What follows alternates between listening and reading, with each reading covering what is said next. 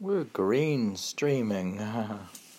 green streaming Thoreau. I'm going to podcast uh, uh, Thoreau's journal. And this is 1844 and 1845, since 1844 is so short.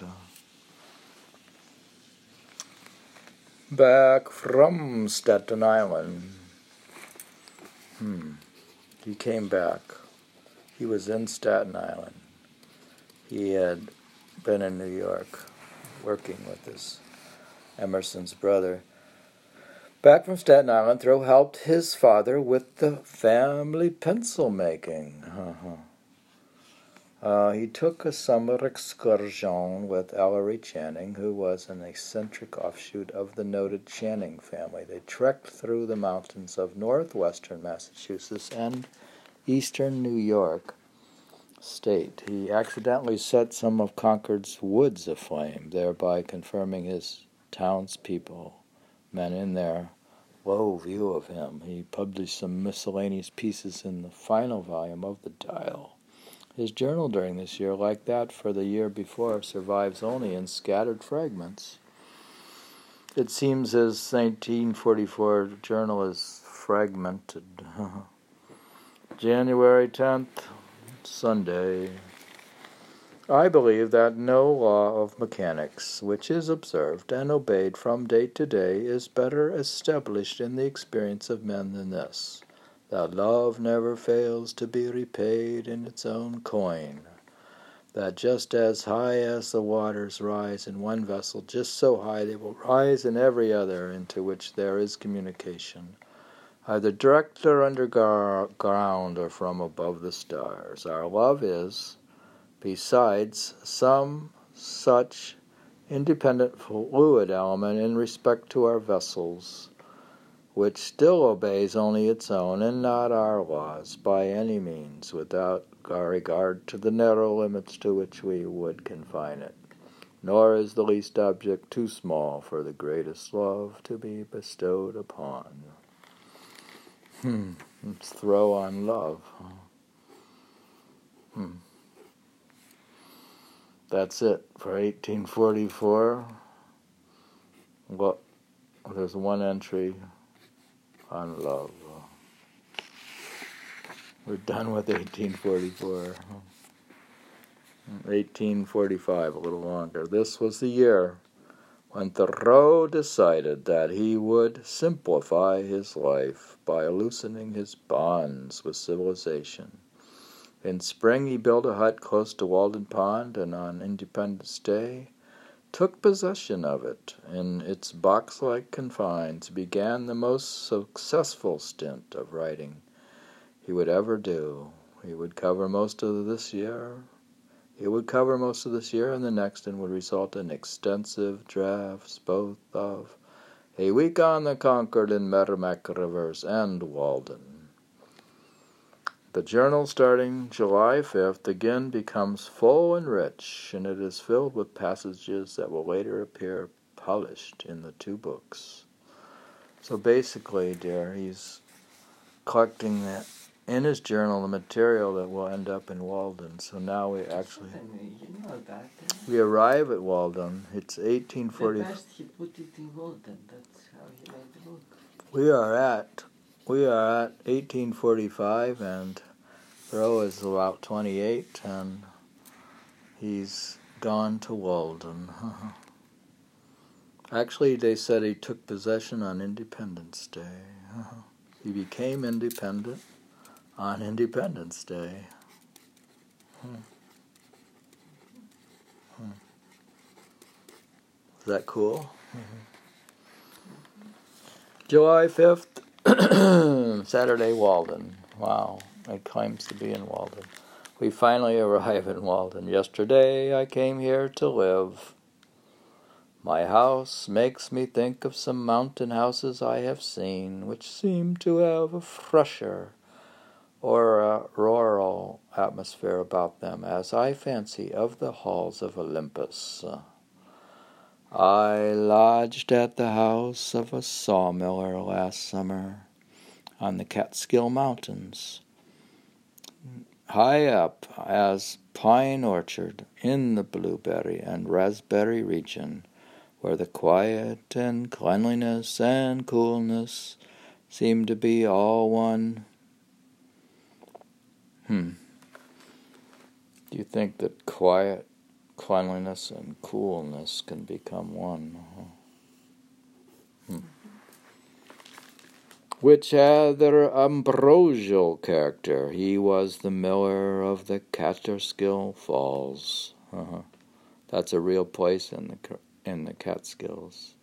Caterskill Falls, K A T E R S K I L L.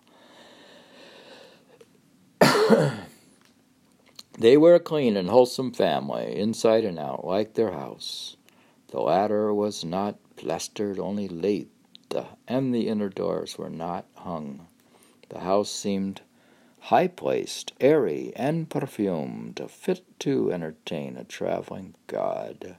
It was so high, indeed, that all the music, the broken strains, the waifs, and accompaniment, accompaniments of tunes that swept over the ridge of the Catskills passed through its aisles. Dear, you think we could go to the Catskills as an alternative to Massachusetts? mm-hmm. He sees it as a Waldenish place. Could not man be man in such an abode? And would he ever find out this grovelling life? It was the very light and atmosphere in which the works of Grecian art was were composed, and which they rest. He claims it's the atmosphere in which Greek art was made. they have appropriated themselves a loftier hall than mortals ever occupy, at least on a level with the mountain brow, brow, brows of the world. There was wanting a little of the glare of the higher vales, and in its place a pure twilight, as became the precincts of heaven. Yet so equitable and calm was the season there that you could not tell whether it was morning or noon or evening.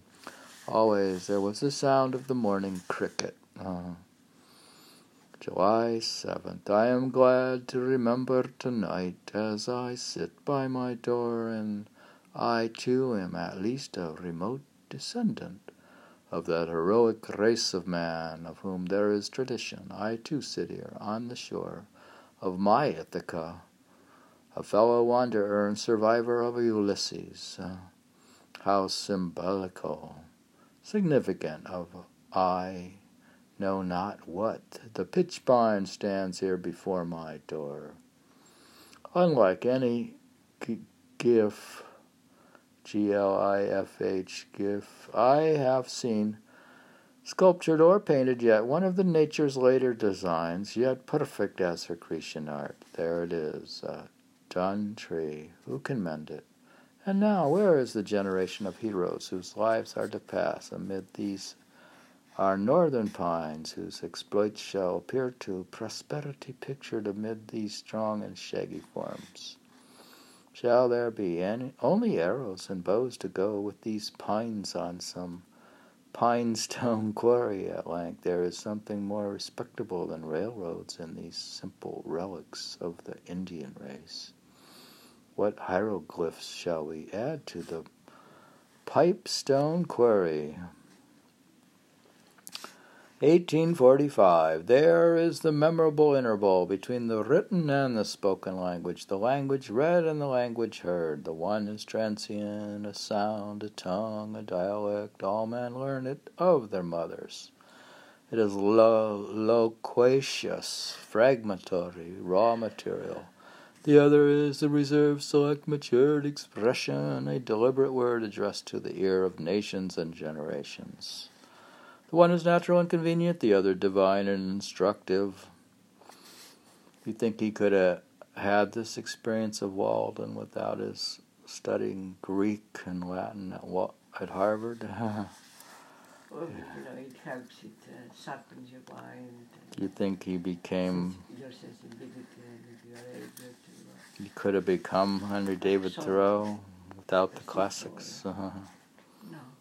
He had to have that along with the trees. The clouds flit here below, genial, refreshing with their showers and grav- gratifying, gratifying with their tints. Alternate sun and shade, a grosser heavy heaven adapted to our trivial wants. But above them repose the blue firmament and the stars.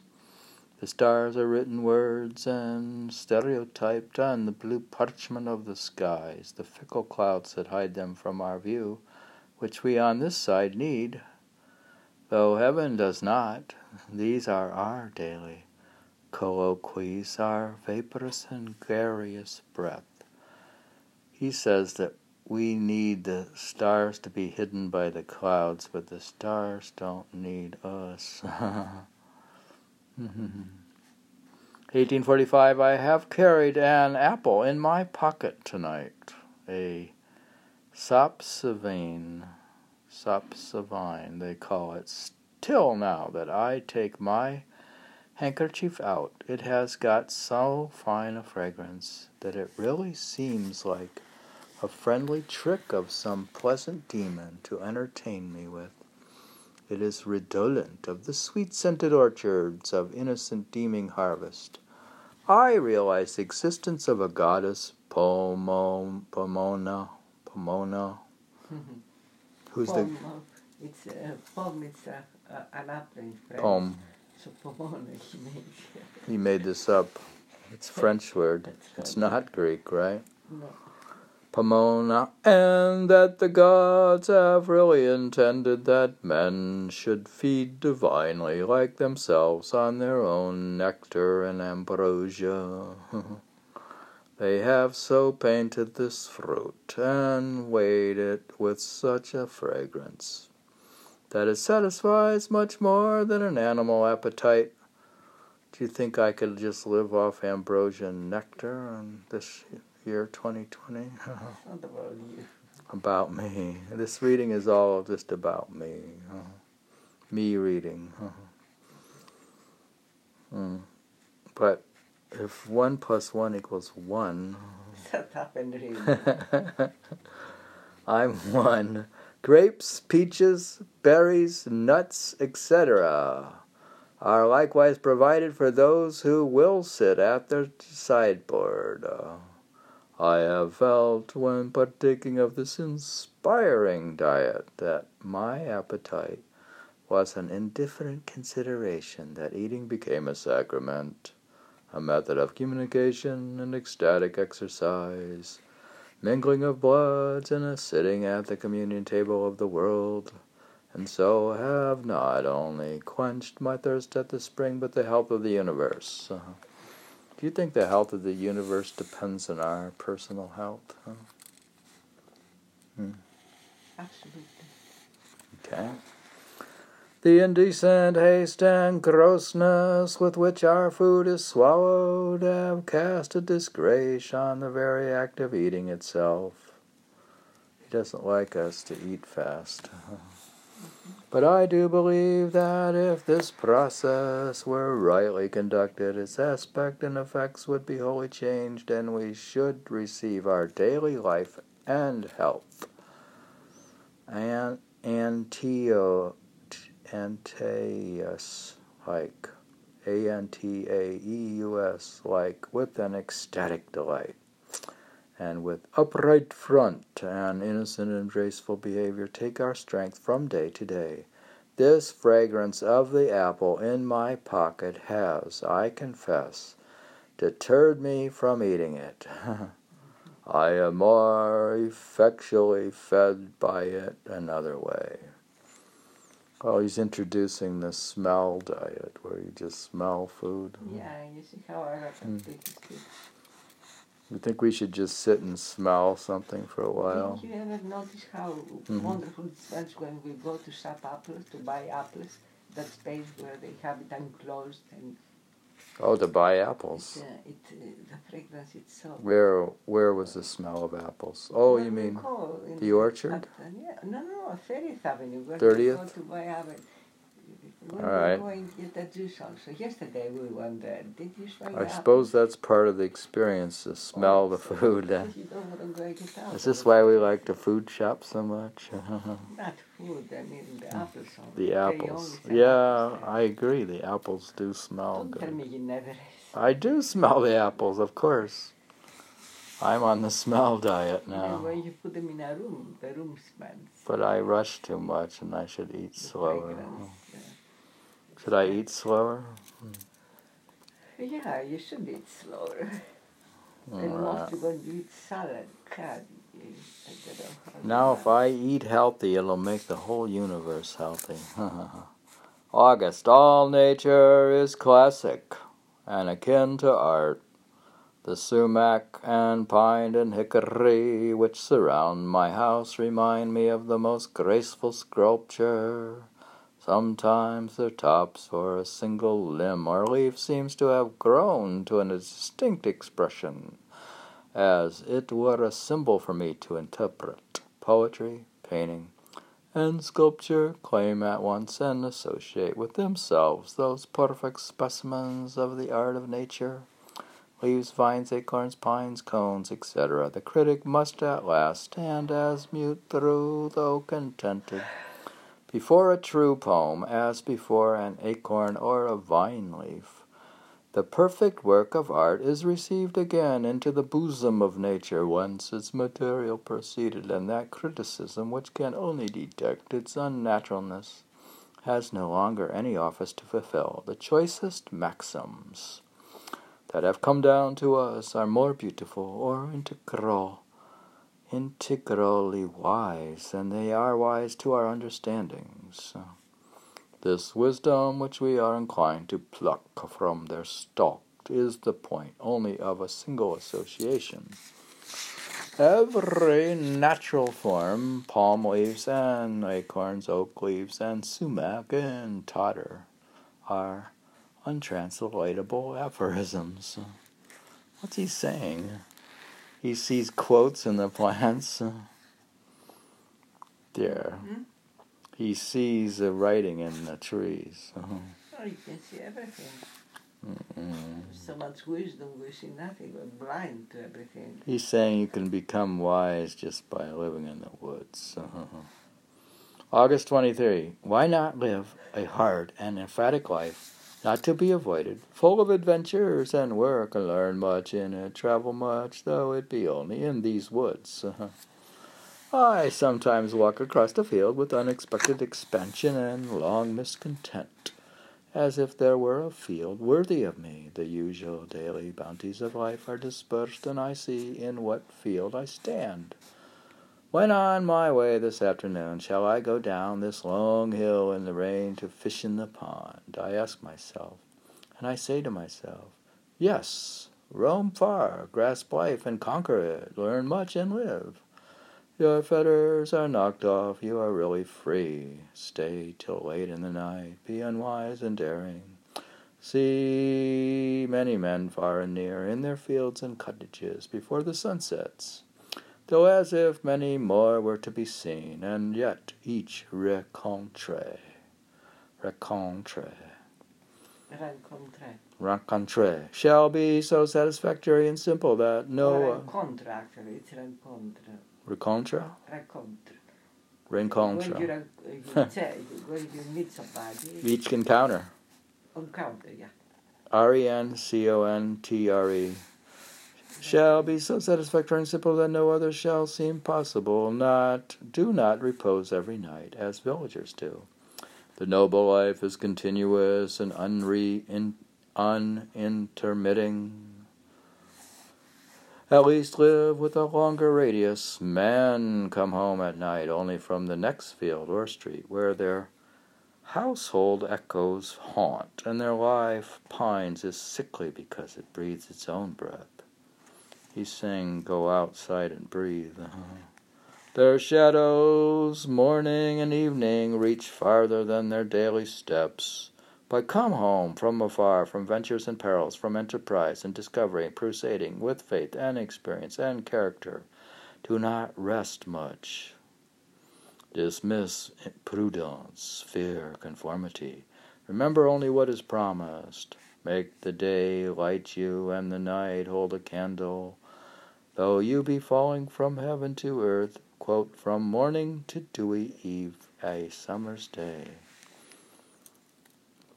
1845, the mythologies, these vestiges of ancient poems, the world's inheritance, still reflecting some of their original hues. Like the fragrance of clouds tinted by the departed sun, the wreck of poems, a retrospect of the loftiest fames. What survives of oldest fame, some fragment will still float into the light a summer day, and now I his hour to the morning of creation. These are the materials and hints for a history of the rise and progress of the race. How, from the condition of ants, it arrived at the condition of men, how arts were invented gradually, yet a thousand surmises shed some light on this story. We will not be confined by historical, even geological periods which will allow us to doubt of a progress in human events.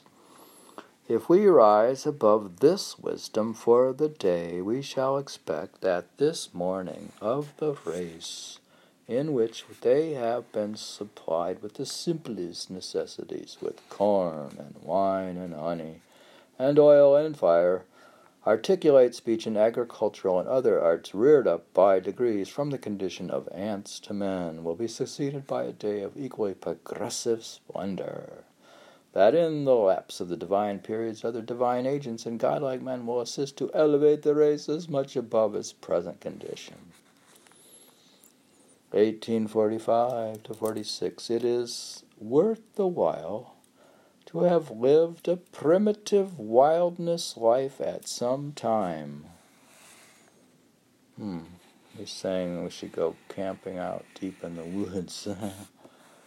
uh-huh at some time. To know what are rather all the necessities of life and what methods society has taken to supply them. It is worth the while to have lived a primitive wild wilderness life at some time, to know what are after all the necessities necessaries of life and what methods society has taken to supply them. I have looked over the old day books of the merchants with the same view, to see what it was shopmen bought. They are the grossest groceries. Salt is perhaps the most important article in such a list. we're talking about what are the hardcore basic necessities. What do we need on our trip to the woods? Most commonly bought at the stores of object articles commonly thought to be necessaries are salt, sugar, molasses, cloth. By the farmer. You will see why stores or shops exist, not to furnish tea and coffee. But salt. Here's the rub then. Remember how he was saying tea and coffee was not necessary? Mm-hmm. Hmm. And I guess it isn't. I see how, but I I don't think I can live without it. I have to have something. I can't be a totally withdrawn ascetic monk. Oh. I see how I could supply myself with every other article which I need without using the shops, and to obtain this might be the fit occasion for a visit to the seashore. Yet even salt cannot, strictly speaking, be called a necessary of human life, since many tribes do not use it. So, strictly speaking, dear, salt isn't necessary. Mm-hmm. Isn't salt exist just naturally in some things? Mm-hmm. Hmm. It's probably not treated. Mm-hmm. So they like to fight over in India. And seems that Gandhi uh, was on the spot. Uh-huh. Uh, we just finished uh, this is just the best selected. It's not the complete journals. It's the best of Thoreau's journals from we just read 1844 uh, and 1845, and we saw how Thoreau achieved independence on Independence Day. And he finally went to Walden at age about 28. And we smelled, he was just smelling his apple. And we were learning how to smell apples. And we learned that we didn't need salt or coffee or tea or sugar or do we need molasses? Do we need honey? No. We could rob the bees of their honey. We could find some honeybees and just rob their honey in the woods uh, if we don't get stung. We were reading from uh, Henry David Thoreau's journals, 1844 and 45. Anything else? Mm-mm. All right.